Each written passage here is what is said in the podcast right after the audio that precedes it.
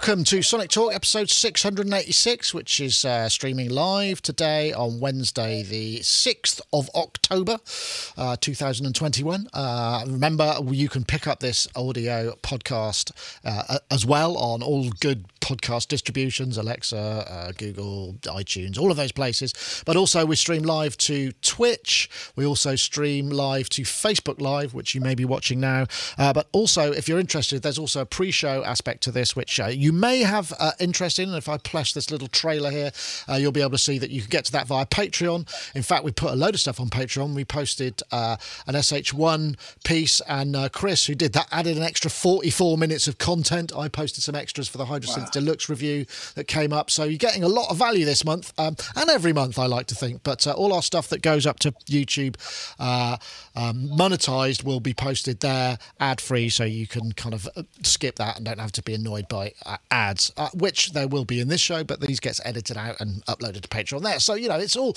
you do get value for money, we feel. You get at least four videos a month and the other stuff that we do because we're obviously doing the podcast. Anyway, uh, welcome everybody. This is uh, Music Technology Podcast, and uh, we're very I'm delighted to actually. We've got him all to ourselves this week. We've only got one guest, so the introductions can be much much shorter. Uh, before I go there, I'm just going to say um, hello to all of our chatties. Nice to see you in there. I hope everything's okay with you. And in fact, our Discord, uh, our, our uh, IRC, we've now got a, new IRC address, which is live.sonicstate.com, uh, because we're going to be switching over to an upgraded system with other fancy bits. But uh, we needed to change it from a fixed IP to a, just a, a, DNS entry. But anyway, let's say hello to BT. How are you doing, BT?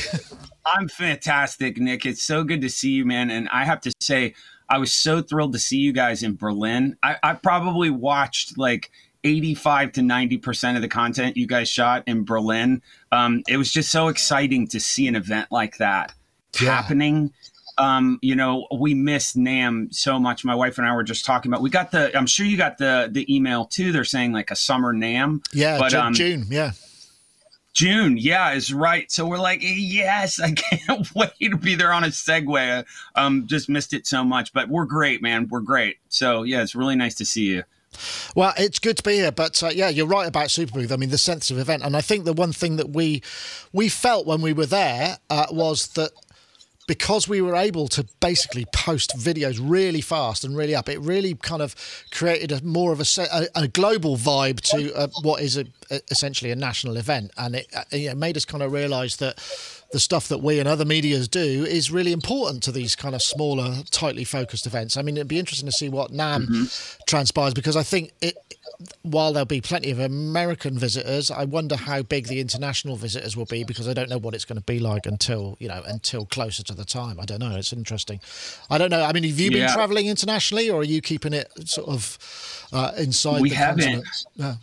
No, we have we haven't, and and on you know, I have so many friends uh, that that have started back up and and this is no sort of fud here or anything like that i think probably at a point um, you know it's why we need to take our vitamins and and what have you you know even vaccinated i think probably at a point it's highly like high likelihood that many of us will experience this this uh, stupid thing that we have yeah. just amongst us now um, and so yeah i do have friends that have started traveling and have and thankfully every single one of them has been okay but i have three friends that have started doing shows again um, that have gotten covid out of probably 10 friends. And so um, i just honestly i'm like i'm fairly i mean you and i have hung out. It's i'm weirdly introverted. Like i love going out and doing shows. I miss it a lot.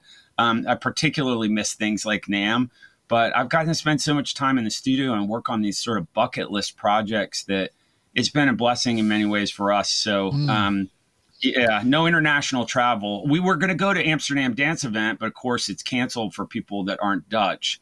So, um, first big show will be uh, EDC in Vegas in uh, next next month, I think it is. Right. Okay. Yeah. Well, so. I mean, you've got plenty of country to travel around. I mean, it's not like you're in, in a tiny little island, so you know you've got options. You have got options. but I true. suppose we're, we're, sort of pussyfooting around the fact that uh, you've actually just released another album, which is a big deal in itself. You know, I mean, I know you're very prolific, but this album is obviously kind of a big deal. In fact, what I'm going to do is I'm going to pray. I'm going to pre- I'm going to press the. You did a little video on Instagram which kind of explains it probably mm-hmm. better than I will. So if I start with that, maybe that's the best the best thing to do. So I just need to get my link sorted out. So okay. I'm BT. Welcome to Metaversal. Metaversal is my 14th artist album, conceived from the ground up as a blockchain experience. It's represented as 200,000 lines of living code in audio reactive art, as physical fine art sculptures from the waveforms of the songs themselves, as beautiful bespoke white vinyl box sets, and coolest of all, Metaversal is a cryptographic treasure hunt for you to solve. My entire life, I've been fascinated with the idea of musical encryption. In fact, so much so, I've been hiding things in my compositions, starting with Ima. It's been incredible to watch over the years people find these Easter eggs and to understand the actual hidden subtext and meaning to some of these songs. I wanted to take this and formalize it into a gamified experience where fans could play to earn one of one NFTs that could be had no other way. I can't wait for you and I to take this journey together. This is Metaverse. Right, that's the kind of elevator pitch, and I think you did a really good job there. Though I've got to say, BT, well, I mean, it's about time you invested in a decent microphone for your for your, for your stuff. I mean, come on, come on. Oh my god, man i'll tell you what shooting on a dslr you know my wife my wife and i did that together um, and shooting on a DSL, it's so funny you mentioned that. We absolutely are going to get a lavier mic for our our DSLR. We need it so bad. I'm sat there with RX trying to clean up those Canon 5D videos. It's just a nightmare. We're definitely going to do that. So, um, yeah, Get, I'll tell you what to, what to get. Uh, try get one of the Rode Go mics. Go mic two is really good. We use that. All that's all oh, wow. we used at Superbooth, and we were expecting it because it's here and it's Omni, but it was okay. really it's. It, it, I don't know what kind of special source they've got in there, but it's got some DSP that really tightly focuses it on the voice. It's a really good. Wow. Mic. Yeah, really good. Amazing. It Rode. It's Rode. Which one is it? Go mic two. Um, it's Go, Mic 2, and you because you, you get a pair of them and one receiver, so you can have two mics going in, so you can do you know double interviews or just use one or whatever. They're really really good though, really good, and they record amazing onto internal memory as well. Apparently, which we only discovered. It's a nightmare to get it off, but it's just a backup just in case the, it gets screwed gotcha. up. Gotcha. But yeah, but yeah, anyway, my, my Sony field recorders. No, I love it, man. That's what we're here for, is to talk nerdy. Um, my uh, Sony field recorders. Uh, same as like sometimes it will it will record internally and it, thankfully that's pretty easy to get off there but yeah so um point taken i like your notes nick always it's great it's so great. i mean it's been a trip i mean because obviously you must have been spending all this time talking about the whole you know the concept and selling because i mean this is something that we noticed last time you were on. You were talking about the Genesis uh, .json album. It's mm. very polarizing. NFTs are really polarizing, and for some reason, people get really uppity and uptight about it. They're, they're kind of, uh, and I'm curious why that is because in many ways, you know, we've spent the last 20 years devaluing our digital assets. You know, so our music has become just nothing. It's kind of you know free right. almost, and yet you know doing what you're doing, which is essentially kind of claiming back some ownership of that digital stuff, seems to really upset a lot of people, and I don't, and I'm not not because they they think it should be free, but because may, I, and I wonder why that is. I wonder whether you've created whether you've experienced much pushback on this whole kind of journey that you've been on. Uh, you know, we I I hear those sort of things, and you you hear that kind of out in culture, and um, I came prepared today. I have a very interesting factoid, you know, because there's a lot of one of the big pushbacks you get on the carbon footprint of decentralization blockchain technologies. If you combine Google and Facebook products, it has a larger carbon footprint than not just NFTs, but the blockchain, Bitcoin, every part of decentralization all wrapped up in a ball. So we're having this conversation on YouTube, and that has a more significant carbon impact than the blockchain, uh, than all the blockchains combined. Right. So it's a very interesting point to note. So why do I think that there's this? And um, by the way, we can do better and we should do better, and that's what a lot of the layer two solutions, not to get into all of that, are in um, in uh, these kind of decentralized Web 3.0 technologies is looking for solutions that are not proof of work, which uses computation, but we, what we call proof of stake. Um, and so th- people are solutioning these things in real time. I mean, as with a project like Metaversal, you know, people are making up things literally in real time. I mean, at, at its core, this this whole record was me saying, pushing back on the idea that music doesn't have value anymore. I don't believe that. I refuse to. I refuse to live in a world where um, the arts don't have value. I think they have tremendous value. Um, they shape formatively uh, people's perspective. They help us to heal. They help us to communicate without words, both art and music. They have tremendous, palpable, tangible value. And um, I, I refuse a world that says otherwise. And so, you know, in many ways, this is a reaction hmm. to the sort of abusive culture of the music business. You know, I think that um, the music industry, this is, I mean, it's gotten really bad over the last 10 years, but from its kind of inception, us calling it a business, has had this this uh, culture of objectification of artists, and um, this is the first time in history where artists can disintermediate the middleman. So, what do I mean when I'm saying that? I don't need a record. I don't need a manager. I don't need Spotify at hmm. all. This record's not on Spotify. It's not on Apple Music. This record is wrapped in a 200,000 line of code um, engine that there it lives is. Plays in a web browser. Yeah. yeah, yeah, exactly. And that will be there way after my lifetime. It's not hosted in some web domain. It's nodally redundant over millions of computers. So, um, and it has provable value. Someone wanted to own that and they bought it outright.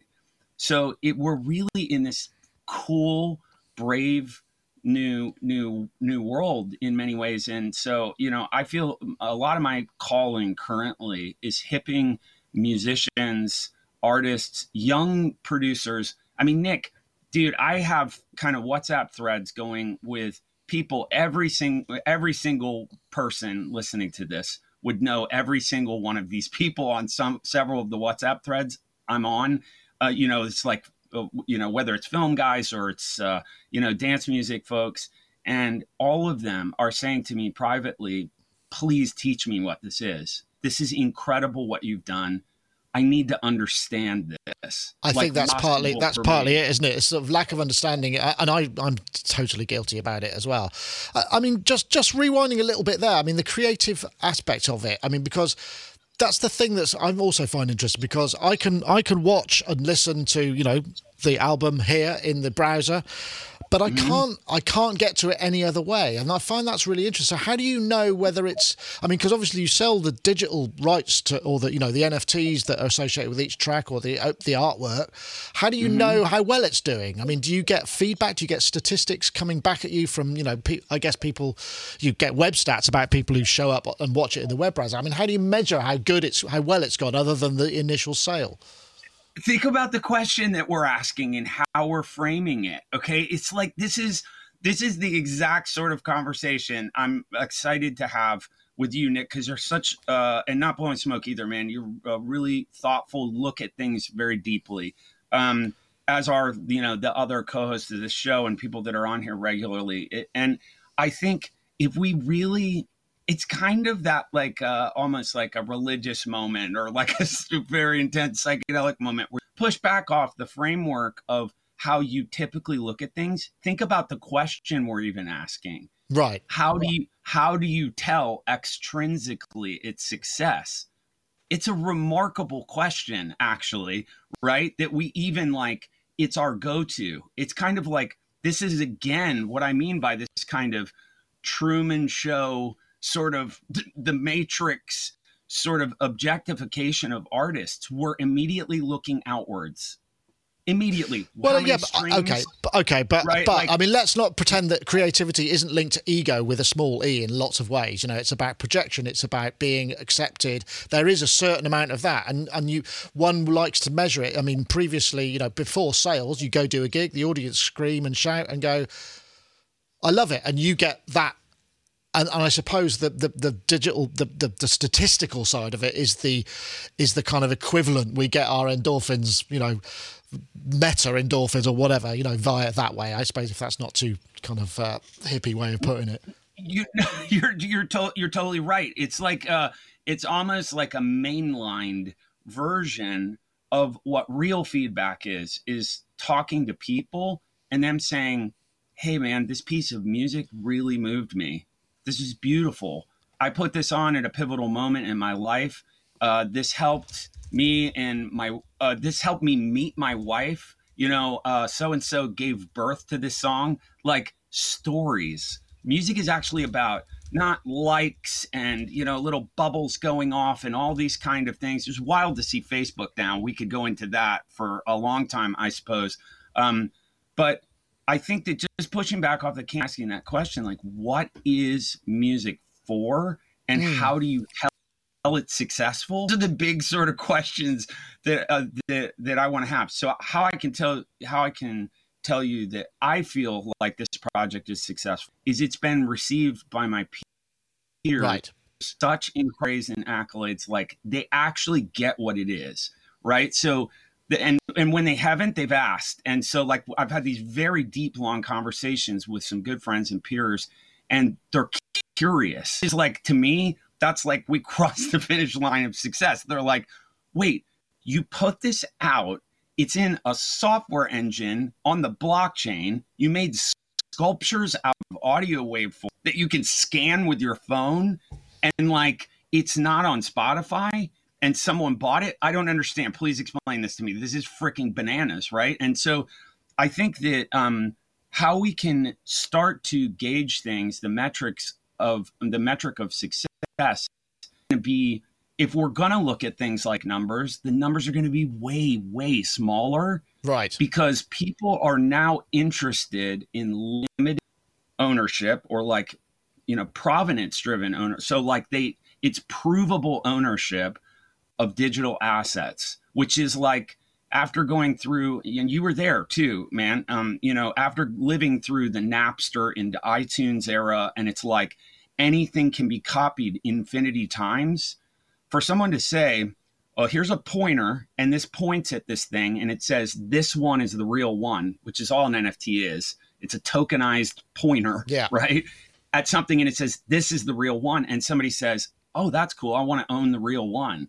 Like that's a kind of brain breaking thing that, um, you know, kids that play Fortnite, they, they they think we're stupid that we don't get that right? Like i have trouble wrapping my head around it but they're like oh dude i'll pay $50 for an, a uh, you know an avatar. I'll pay 16 bucks for a sword whatever. Like that's right. totally makes sense to them you know? So i think that um i think moving forward that uh, it's going to take some sort of generational acceptance is a part of it but i think yeah. the younger generations they won't this will be so normal to them you know the gen zers they, they won't there, there won't be another way right? Like they will be their own record label. They will be their own manager.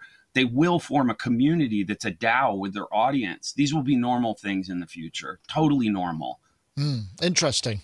I think, uh, yeah, I, I mean, uh, I, I, I, get that and I appreciate the uh, uh, um, explanation of that. I think I want to try and, and, focus on some of the creative aspects of what's been going on in this as well and the music, you know, the music, the I stuff you actually made, you know, because, yeah, like I say, yeah. I think I, we need to talk about this, but I think I want to get into some of the nitty gritty of that. But before we do, and I feel kind of crass doing that now, we've been talking about commercialism and everybody. No, I love it. Of, here's here's a it. message from our sponsors.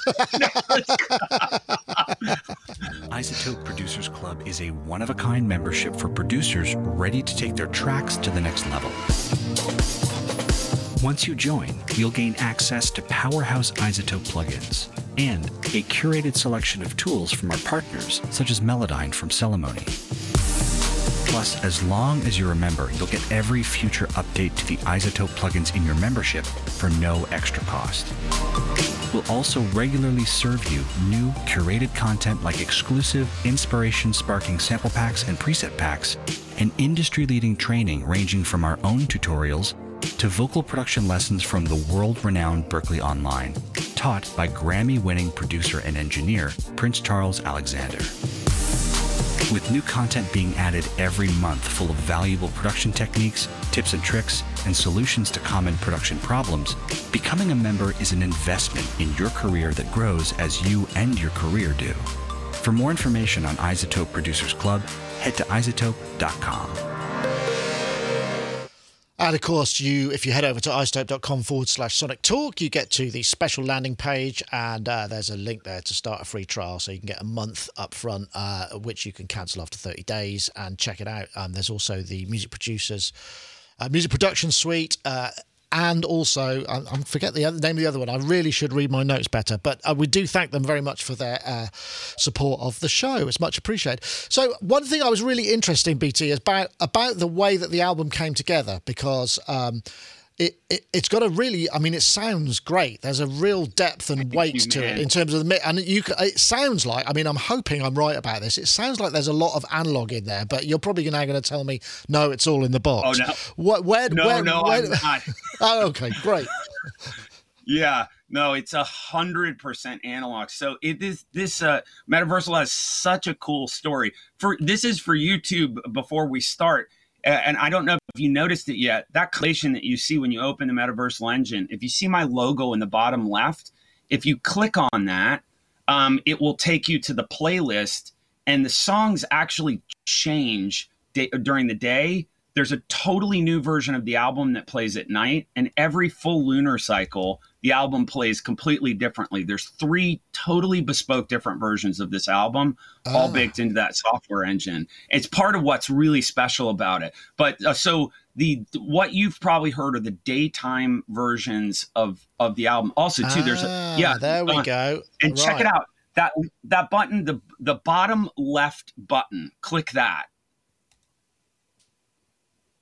yeah. Ah. So this is the gallery mode. And in the gallery mode, every day of the week has a different uh, gallery page. These are the actual NFTs themselves that right. these incredible artists, David Gao and Casper Cloudham, uh, did. The whole engine, too, um, has all these Easter eggs in it that was this insane cryptographic treasure hunt. But we're not going to go into that. We're going to talk about the record because we're going to nerd out about music. I haven't gotten to do that about this record. So, um, so it happened in a really special way, Nick. And you know my affinity for analog synth. I mean, clearly where I'm sitting, it's like the analog synth palace, right? I've been, you know, uh, collecting um, since I could mow lawns when I was a kid and got my first, you know, Juno 106. So um, I love analog synthesizers. I also love all the modern stuff as well too. But when we were building this room, um, it was you know a dusty mess uh, you know with cables you know strewn all over the place. It took three years. I've never worked in a sound treated room ever in i mean i've worked in sound treated rooms many times in a studio but i've never had one right? I've always worked in like a closet you know that's like rings to like you know uh you know middle a right? Or like uh you know a basement um bedroom. And so um we we saved up, you know, and we said we're, we're going to build um, my dream room where I could put all my synths in it. I would have to pull out from storage to like, yo, you know, yeah. use the Jupiter 8 and then put it back up. And so we finally said we're going to build a room. So it took us three years, believe it or not, to build this room. We went through two contractors. It was a, a nightmare. Anybody that's done that, my God, it's like it's you know oh and and not like poor me i'm so blessed this is my dream working. Um but it was a really hard project. So while that was happening um you can't see it but adjacent to this room is my shop right? And my right. shop is i literally can touch both walls. You can see it in that video. Um so you can touch both walls in my shop with your hands just by that's how small it is. It's a very long it's got the hvac at the end of it it's got a workbench in there, and it's where when you know the Prophet Five. In fact, I got to pull the Prophet Five to do this. I've got that filter upgrade for it. Oh, um, But you know, when I need to mod something or a cap blows or whatever, I pull it in there. I've got an oscilloscope and a solder and a desoldering iron, and I just you know put on some Depeche work on it. It's like the most fun thing ever. And so while this um, while this room was being built, uh, you know, I didn't have a space to work, and I'm, so I'm like in the in the house, you know, on top of my whole family, animals everywhere. It's chaos in there, and I'm working laptop. Um, my my wife said to me, she was like, "Why don't you put your electric piano out in the shop? You know, it, it might fit." And so I took my CP70, which is probably my favorite electromechanical instrument. I thought I heard some on there as well. There's definitely some on the album, isn't there? Oh, Nick, it's on the. It's literally on the entire record. It's throughout. That is a really specific character on this record. I took the CP70. I had an old Boss CE2 chorus pedal right?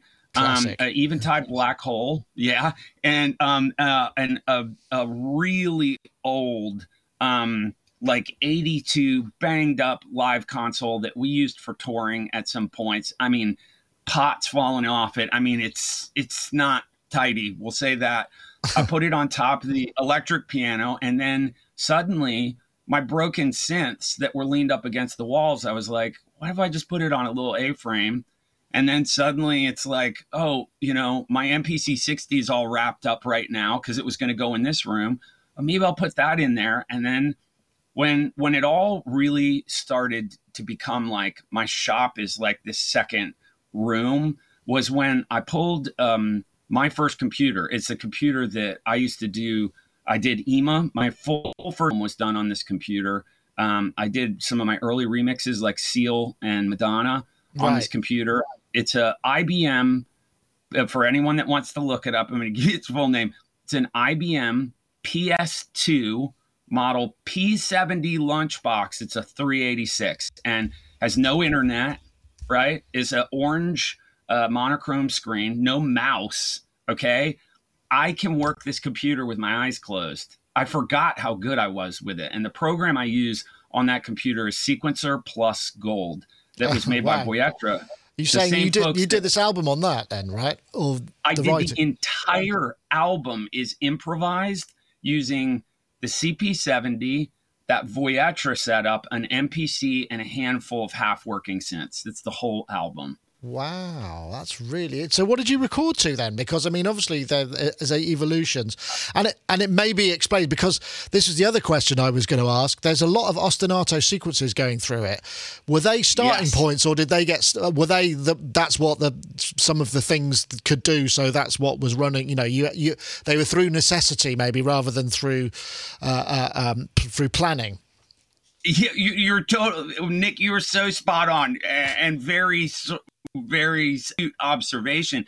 Those ostinatos, many of them functioned like a metronome. I didn't even have headphones in there. So, um, so I'm not, I'm totally serious. So, so first of all, what I, what did I record to? To start with, and the last two songs on the album that are, um, that are, they remind me sort of of like, uh, you know, like a, a, Peter Gabriel kind of B side, right? Where it's literally it's CP70 and some of these ostinatos. Yeah. Um, those last two songs are um, recorded to a Zoom field recorder. It's all I right. had to record to. So the but the rest, okay, the other nine, I recorded to a friend of mine, a dear friend of mine. Um, I'd love to give him a shout out. His name's Jeff Coper um, it's where his place is where we recorded the All Hail the Silence record. He lent me, which I eventually bought from him, an Alesis, uh, old Alesis rack mount 24 track. Um, oh, the HDR. I, I remember them. Yeah. yes, and and I and this thing is like it's incredible because you literally just flick your finger across it, put it in record, and off you go, and you just do what you're gonna do. So I love that you asked about the ostinatos. I've got an MC202 um, on one side of the room. And like I said, you can literally touch both the walls. I got a 202 up here on an A frame. Um, I invite everyone too to like watch a couple Instagram clips back because my wife actually captured me in 45 minutes writing a full song um, called Where the Sun Meets the Sea. That entire song we I've never this has never happened in my entire catalog of music. We actually captured the writing, recording, and mixing process. The oh, entire right. thing was done. Um, so, but yeah, it's like the MC202. To answer your question on the ostinatos, MC202 and a Juno Six. Um, those two things feature really prevalently, and I'm like reaching across the room playing the filters so much so I actually put a CV pedal under the is that the is that this piano. Yes, that's it. That's ah, it. And you can see, ah, yeah, that's, that's the setup right there. Yeah, that's it. Nice. Yeah. so that's, that's how the whole, whole thing happened. I'll tell you, you know, we talk a lot on the show, and I know that you guys focus a lot on, you know, some of the cool new Eurorack stuff and set top boxes like little jam boxes. I you guys sold me one when, when you were at Superbooth. I bought one of those black boxes, which by the way, wow, that thing is cool.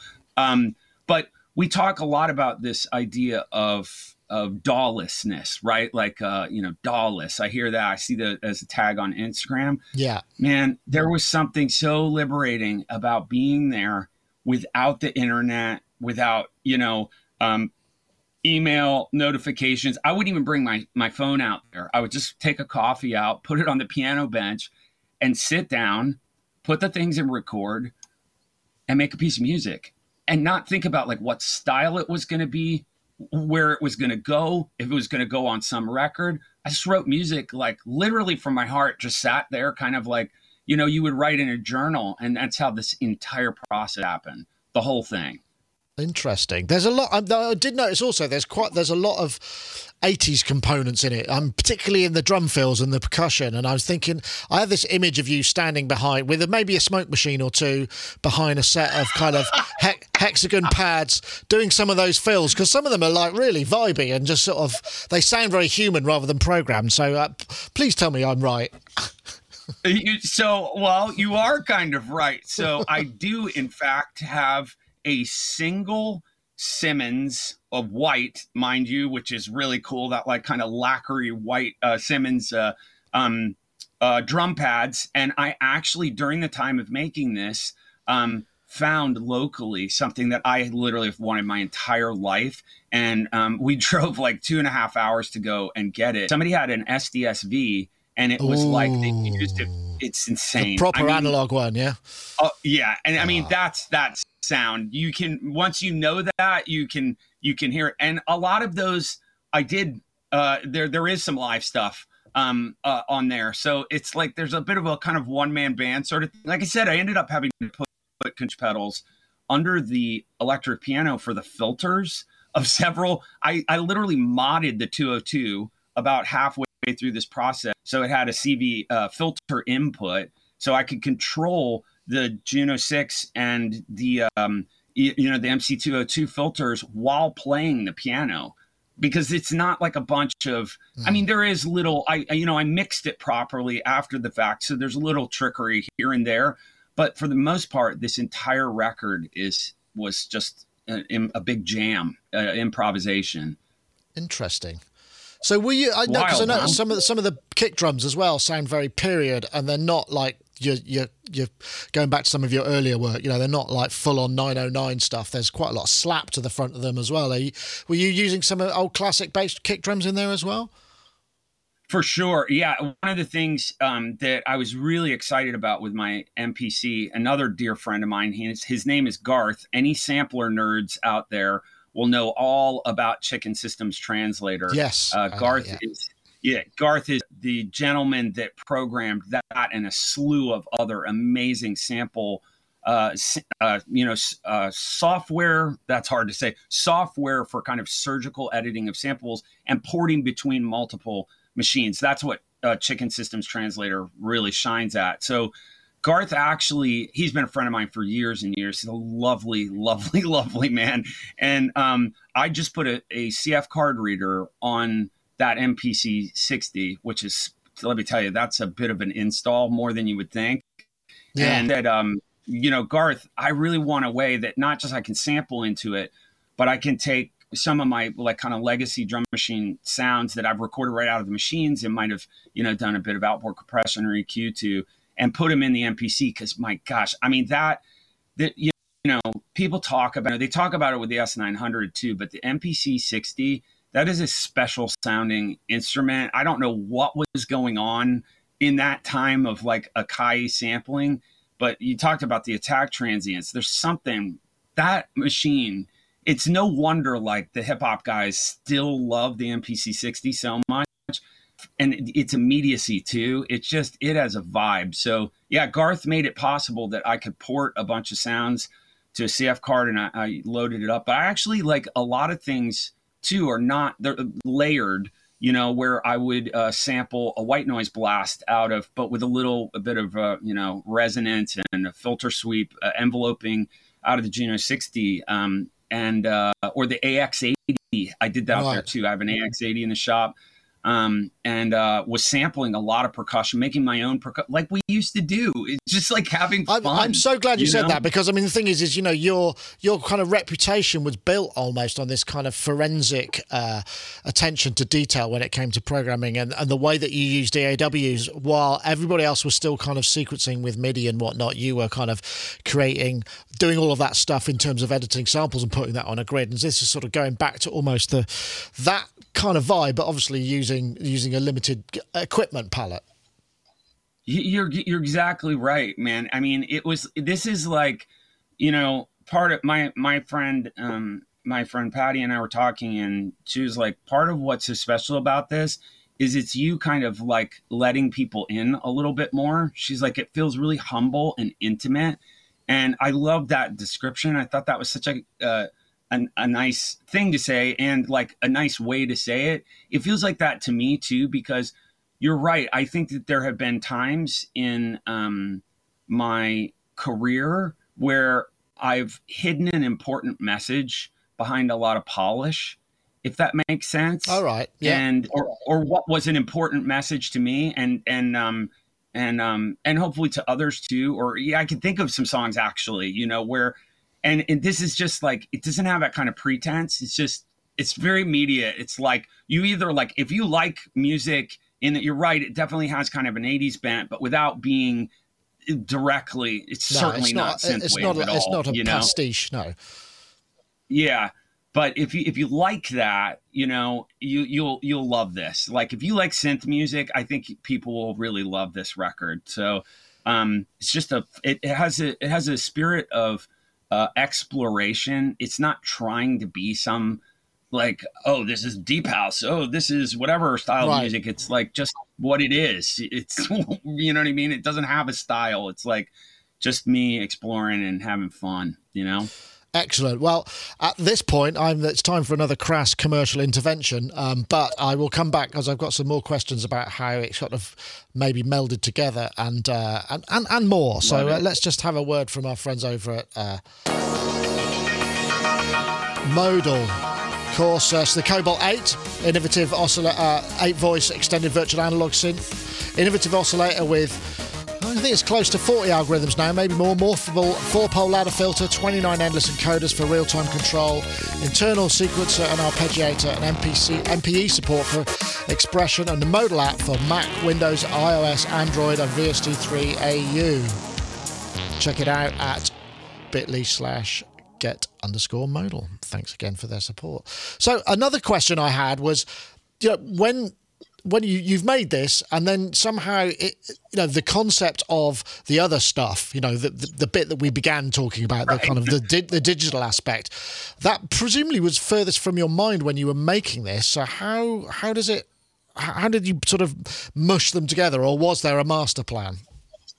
No it's it's, uh, it's such an awesome question nick. So so basically really there you know there were a couple different phases to this but this record had such a unique feeling that I started to think about a lot, and um, and also too, and uh, you know, Lacey and I were talking about a lot. Like this music sounds like if a time period kept going, right? So for those of us that were there, I was a teenager, right? Um, you know, um, it, it's like we we had it was everything was awesome. It was like synthesizers were actually cool and then the real cool kids showed up in flannel shirts with guitars called Nirvana. And like everybody was like, oh, I hate synthesizers. And it was like it changed everything in popular culture at least really changed direction. And people became de-incentivized in many ways to make synth music. And the resurgence of that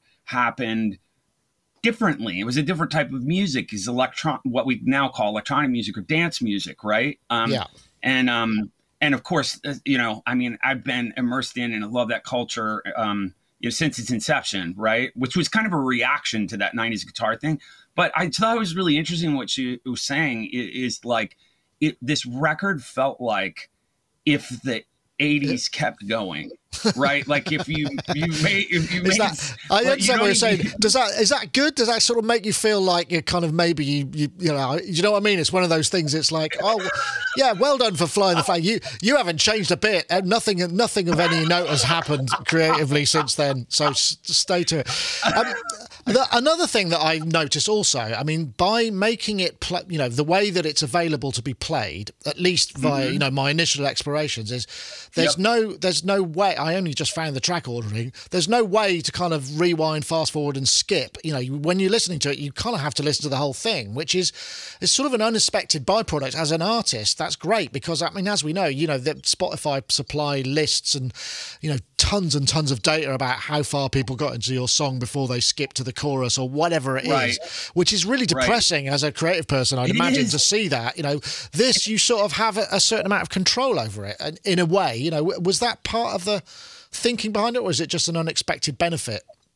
No, it really, it really was, Nick. And you know, just looping back to like one of your earlier questions about like what is what does it mean? What does success mean? I can tell you exactly what it means for a project like this.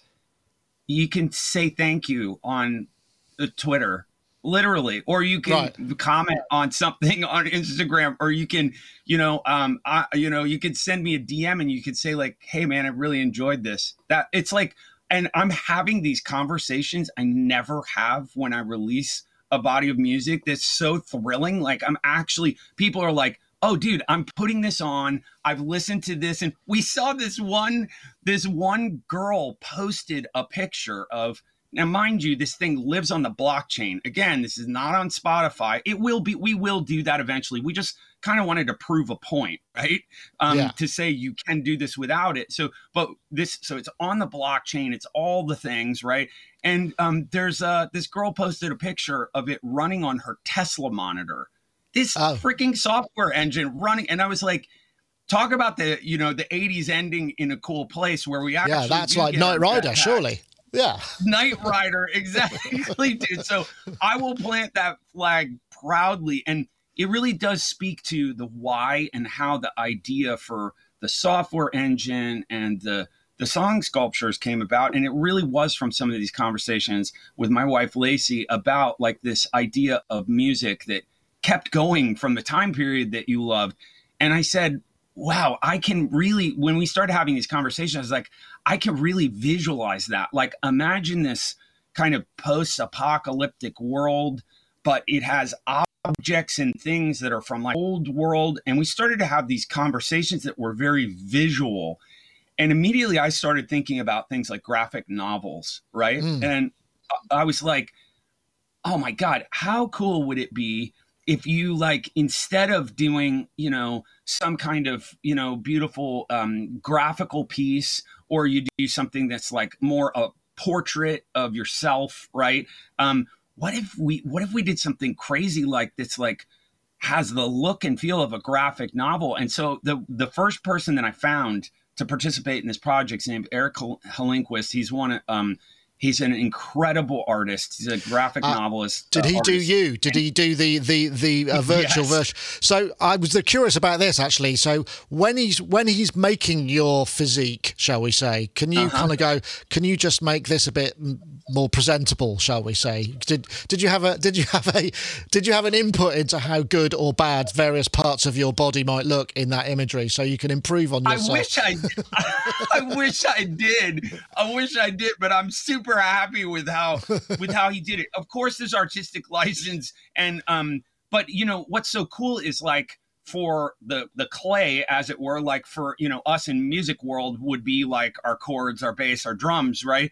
He lidar scanned my face, so they oh. used this crazy camera um, uh, called I think called Matterport. Uh, it's a wild camera, and they scanned my face at the you know um, uh, get a very detailed scan, and then he looked at other pictures of me from music videos and stuff, and then he made this crazy post-apocalyptic landscape, and immediately these things started clicking for me. Like, what if this whole album was in a software engine and we didn't put it out. Yeah, so cool. Um, I have a cool story about that armor suit. I'll tell you one second. But you know, I had the thought like, what if the entire thing was in a software engine as opposed to, um, you know, as opposed to on a physical object or something that you stream, um, you know, from a DSP. And so, you know, um, it's it started this long path of how how can this be built and um, got there in the end, but I'll tell you what, it was freaking like this was this this project was a heavy lift for sure. I can imagine. Although you know you did a bunch of the, the the, the preliminary stuff. I mean, some of the tech stuff presumably was dealt with when you worked on uh, Genesis. Uh, JSON. Mm-hmm. Another question I have. I mean, obviously you're signed. You have publishing. How do they? How do those? How do those entities feel about you doing it this way? Because essentially, you're just kind of going, "Nope, that's not for you. That's that's a, this is something else. Do you now have to make more music to fulfill those obligations as well, or is this just you know a, a, this is a sort of a, a point at which you're going right? Well, from now on, this is how it's going to be. It's such a it's such a great question. And not only do I, I, have entities that I work with, I have entities that I've worked with for long periods of time. Like um, my you know my partners uh, at Black Hole, Arny Bink is literally one of our closest family friends, and I can say to you one of the most exciting things about doing things in this whole decentralized space is all the people around me want to know more about it so they're highly encouraging of it you know for example mm. you know arny and i are gonna a lot of like fans have been like this is crazy i don't understand it where do i go listen to the record and so i'm like just go to btmusic.com forward slash metaversal it's free you don't have to do anything. Just go there. It's a free record for you, right? And so once they understand that, they love it, right? But still, some people are like, hey, I would love a CD of this, or is it possible to have it on Spotify? So we'll do that with Arny and and um, with Black Hole, who we just absolutely, like I said, we, right. So you have I those, mean, you have those relationships. Friend. So so so that those, so uh, I guess that com- comes back to the question, you know, or, or brings it back to the kind of idea of NFT and digital ownership. Those NFTs are the digital entity, which is the artwork plus the um, plus the original audio, but then how mm-hmm. does how do the people that own that bought that and own that how does it reflect when you put it on spotify and there are royalties generated or is it a separate revenue stream that doesn't you know they don't get a piece of? That's such an awesome question. And i, I actually i'm gonna talk a little bit about a friend's project about 3LAU's project because he's doing something that everybody needs to know about. But to answer your question really simply it's a totally different thing, right? So the NFTs themselves, interestingly, we paired the NFTs. Um, it's a 30 second loop of the song. It's a perfect loop, which trust was so hard to make out of some of these songs. I was doing risers and reverses and stuff so they play contiguously. So it's designed for that piece of artwork. And ours actually came bundled with a physical sculpture, which makes them really unique and cool. And they're going all over the world too. There's 11 of them. There's only 11 sculptures. They're going to different homes all over the world from right. China ah, okay. to England to California. Different people got them all over the world. I'm going to miss them. I keep like, I'm still walking past them because we haven't boxed them up yet, but we've had them in our house now for like three months. And I'm like, oh my God, I'm actually going to miss these. So it's a different, a totally different thing, right? It's unrelated to the song, the mechanical, the the publishing, all these kind of things. Also, too, I quickly want to just tell everybody about 3LAU's project Royal, which is a totally new thing. So those of you that I'm sure there's a lot of electronic music fans here, and a lot of people know who 3LAU is, but you should check out his project Royal. Which imagine this: it's taking a song and fractionalizing the ownership of the song to your fans. So he's doing where like I think it's like half of the, uh, but it's defined by the artist, half or of the publishing of your song, you fans and and they earn a part of the royalty stream. Ah, okay. Because that's that's so what I thought was kind of happening in a way. It's almost like. Yeah, I was because I was thinking um, that kind of makes sense because essentially, you know, then you would have it's almost like you're selling the the digital rights, you know, or one could, depending on how. I mean, we, we spoke about this in the previous uh, thing about JSON. Mm-hmm. If you want to check that, the Genesis.json, check some of that. But the idea of the contracts baked in, so you could kind of go, well, here's my, you know, 10, 12 tracks. A publishing company could go, well, I want to buy those, or you know, a record company could do, or an individual. It, it, it, democratizes that process and takes it out of the hands of just the record industry, and they're effectively bidding on the rights to that material. You know, in perpetuity, or however that you, you set it up, and that kind of makes sense because it's like it's almost like post crowdfunding. You know, if people, but I mean that that works because you're you, you know, and you're not just some bloke who's made a four track in his garage and, and hasn't got the reputation yet. So there's a, there's a there's a disparity in the way that it's available to everybody from that point of view, I guess. I, I Nick, and you know how much I love you. I'm going to put on that a little bit, man. I'll tell you what, there are artists and musicians in NFT community. I'm going to give somebody a shout out. His name is Pat Dimitri. Okay. He is a session guitarist. I so hope he sees this. He's a session guitarist. He's played with some good bands. He's the last 10 years. He's a ripping guitarist. He's gotten into the entire NFT culture. He's not some big name. He's a session guy. And let me tell you something. He told me privately, okay? And I right. think he shared things like this on Twitter Spaces and on Clubhouse. He said he's made more money in the last month than he's made in the last 10 years of touring from NFTs. This does not prioritize people that have catalogs or big followings. People are interested in cool stuff here. They're interested in art, they're interested in cool music. It's wide open. I'm serious too. I'm talking about people that have like 200 Twitter followers, you know, uh, a, six months later are are have quit their day job and are, are doing this full time. It's it's wide open. It, I'm telling you, it's it's very very very exciting this space for musicians. Right. Okay. Well, no, but brilliant. I mean, that sounds great in terms of. Yeah. I mean, there is. I suppose the thing is, is, is you know, we're brought up to think that if something is sounds too good to be true, it often is. So you know, there is. There's obviously caveat emptor into this, and it, you know, you still got to come up with something that people want. It's not just like, hey, I'm just going to put my my you know toenail clippings up and expect to make a fortune. You know, you need to have something of quality. So yeah, that that makes For sense. Sure. Okay. Interesting. You're you're absolutely right about that, and I think one of the one of the um, fundamentally overlooking. It, it, actually, I was to tell you something interesting because we've seen a lot of very high profile artists try to come into the blockchain space and do some big, uh, you know, hyped NFT drop, and they have failed. And there's actually a reason for that. And the reason is it's a very small group of people, and all the people are actually trying. If someone comes in and it looks like they're there to do some kind of like cash grab you know especially we saw this actually eight months ago with a lot of the the electronic music guys they came in they did an nft drop some big high profile thing they got some love for it and they bounced. They were gone right? People do not like that at all in the space. I don't like it. Very protective over these people. These are innovators thought leaders that are doing work and uplifting this whole community and so uh, the, my interesting point to note for people in this is if you want to participate, you actually have to show up and participate. You need to get to know people. You need to see what's happening. You need to lift other people's projects up.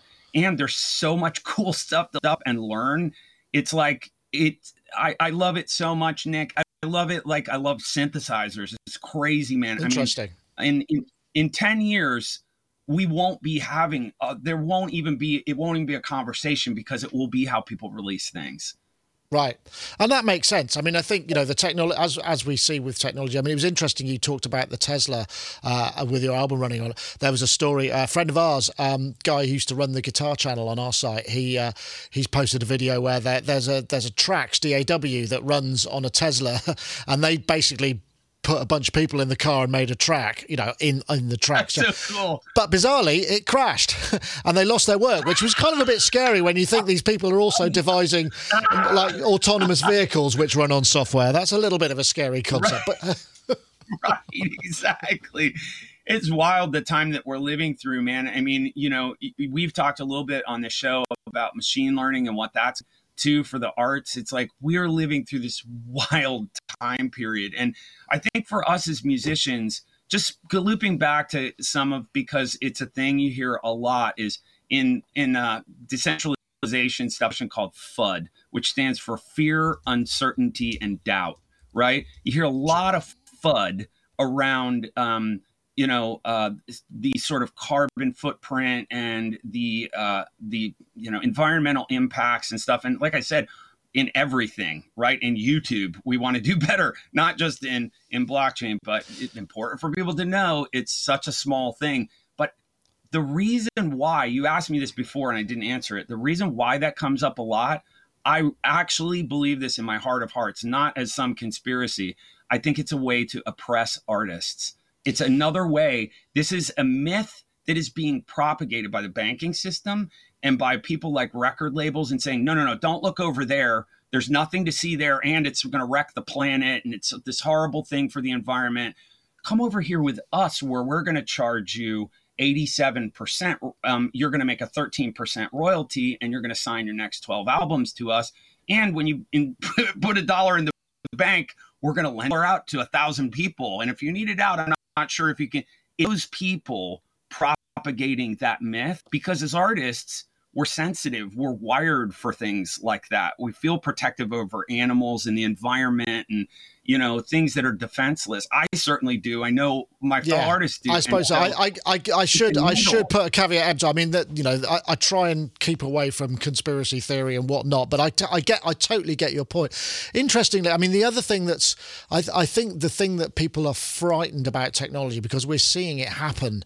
You know, if mm-hmm. an algorithm changes, as a YouTube creator myself, if I if I still keep you know I'm putting out the same stuff, I'm not reaching my audience anymore because an algorithm got tweaked at the central point where the data is amalgamated. So things can have a massive effect on on my work, my distribution, the audience I reach with just somebody adjusting, you know, some parameters within an algorithm. And I suppose there's a certain amount of the, the sense that, you know, that's having a central point at which things are all latched onto. You kind of get the sense that, you know, we're open to those kind of abuses or those kind of difficulties, I guess, in the future oh god nick this is literally i feel like we're having a blockchain therapy session. This is amazing okay? Because you're bringing i swear to god you're bringing up things you're bringing up things that the audience needs to hear. Please let give me 30 seconds okay? okay. What you just said about an algorithm being changed okay? Look what just happened with instagram. They have i actually know some inside stuff. I, I shouldn't say out loud and how i know it. They have deprioritized videos on Instagram by a quarter. Okay, right. what do they what do they want you doing? You work for Instagram. Okay, anybody here whose business is reliant on promoting things through Instagram, you are an employee of Instagram. And guess what? They just changed your role. Your new role is to make reels. And if you don't like re- if you don't like making reels, okay, prioritizing your content. You're welcome. They change. Guess what Instagram is? A centralized system. Yeah, well, that's what true. What we are talking about are distributed, decentralized systems where there isn't a boss like Instagram. That's why Discord is incredible. You keep being more censored, right? You, you it is totally decentralized. Telegram is the same thing. Bitcoin is the same thing. So are these protocols. They are decentralized. There's not a person that gets to flip those levers. You can be your own protocol. If you want, you can be your own method and mechanic of distribution. Okay, right. sermon okay. ended. Like okay. you're, you're, all right. you're, no, that, I, you're asking yeah. all the right questions, Nick. These are all the right concerns we should have. There, that is that doesn't exist in this space. There isn't a person behind the curtain that can flip the levers. Right. Okay. Thank you That sounds like I, You're welcome. I, I feel I edu- love I feel It's educated. I feel educated. so what? What? So what? I mean, what's next? I mean, guess th- something like this, you know, has taken up so much of your headspace for so long. I mean, you said you're going to go off and uh, and and take a break. What? What about creatively? What's coming up next? I mean, are you going to be able to get out there and play, or are you working on more album stuff? I mean, what's next for you? there's there's there's a bunch stuff a bunch of stuff coming up. So um, one of the things that I've been working on for the last three years, I'm still not able to talk about yet. But just by the length of time I've been working on it and the fact that it's orchestral, a lot of people will surmise what it is. It, that's going to be announced over these sort of projects. I have to be very oblique about this. These sort of projects take a lot longer than scoring a film. It is a scoring project. I'm working with such an awesome team on that. So that's going to see the light of day uh, next year. But I've got a ton more blockchain things coming up. One that's actually going to go in a fine art, um, like a gallery sort of auction house. Uh-huh. Place that's a collaboration with a physical artist without saying too much. So, um, and uh, yeah, you know, working on uh, dance music tracks with friends. Bunch of new software coming next year. I'll be back here. Oh, Nick, dude, you- man, I like you don't understand some of the stuff software wise that's coming next year. I'll tell you what, too. Some of it ties into this, where I see a real opportunity here. Right, we're talking about art and music, right? Yeah. What about software? Right? Like, what about music technology? Like, wouldn't this be cool? Wouldn't it be cool if you had that were rare that were for making music? You know, um, you know, Interesting. It's like vintage, vintage, or uh, yeah, vintage software. w- there's big questions to ask here. So yeah, a lot of music software stuff, tons of music production stuff. Um, and I miss everybody a ton. I've got, I am, I am freaked out to go out and do shows. I'm going to be honest to you, fully Yeah. vaxxed, but freaked out. So um, I've got, I've got two booked. My agent Mike said the phone is blowing off the hook, and so I think I'll probably do some more. But I need to get my feet wet um, with uh, one or two of them. I want everybody to be safe to events. So um, you know, I'm watching that carefully, but that's that's that's what's happening.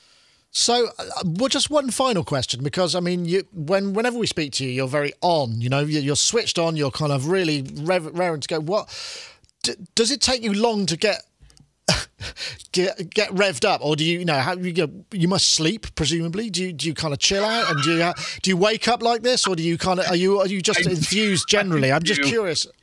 I do. It's my personality, man. I mean, part of it is a, a good part of it is like, you know, we're really like, and, and not in some kind of like over overly way, but we're like really clean living and like really conscious about what we put in our bodies, conscious about resting. We do sleep a good amount um, and being hydrated, working out, all these kind of things. So you, I have more energy because of it, you know? Right. Um, so uh, that's a part of it. But my, my, um, my wife teases me. She's like, sometimes in the middle of the night, you'll talk in your sleep, like about math. And she jokes, like, in the morning, I'm just like ready to do equations, you know? So part of it's my personality too, for sure. There's no question. I'm just, I was made that way. So Excellent. Well, that's good. Yeah. I mean, you know, without that, you wouldn't be what you are and wouldn't be as creative as you are and wouldn't be coming up with all of this stuff. So, thank you, BT. It's been a pleasure having you on. Thank you so much for enlightening us and also telling us a little bit about the creative process and the music and all of those things. Those are also important. I think it's sometimes forgotten in the hype of new technology, right? Yeah, man, uh, it's my absolute pleasure, Nick. I think the world of what you guys do here. I think it's such an awesome act of service to the music community, keeping everybody hip on all the new stuff that's coming out. It's overwhelming. It's hard to keep track of. And like, I literally, this, again, this is not blowing smoke. Like, I literally look to you guys to hear. It's like I talk to, I look at one thing and I talk to one person. I talk to Vine. I look at you guys to know what is cool and is happening. So um, it's always fun to come on here and, and talk with you guys. And um, yeah, it's great, man. I really, really enjoy this. I appreciate the thoughtful music questions because I so many interviews around Metaversal and literally no one has asked me music questions. I'm like, hey, the music's cool too. I swear, if you listen to it, you'll like it. Yeah, whatever. know? Yeah. yeah, I'm gonna put. I'm just gonna uh, put put that up there again. That'll go in the chat at the right time. So there we go. And uh, also, thank you very much to uh, Di Stanton for a little bit of extra. Um, have a pint, yes. Have a pint while they're still under a fiver. A bit of super chat.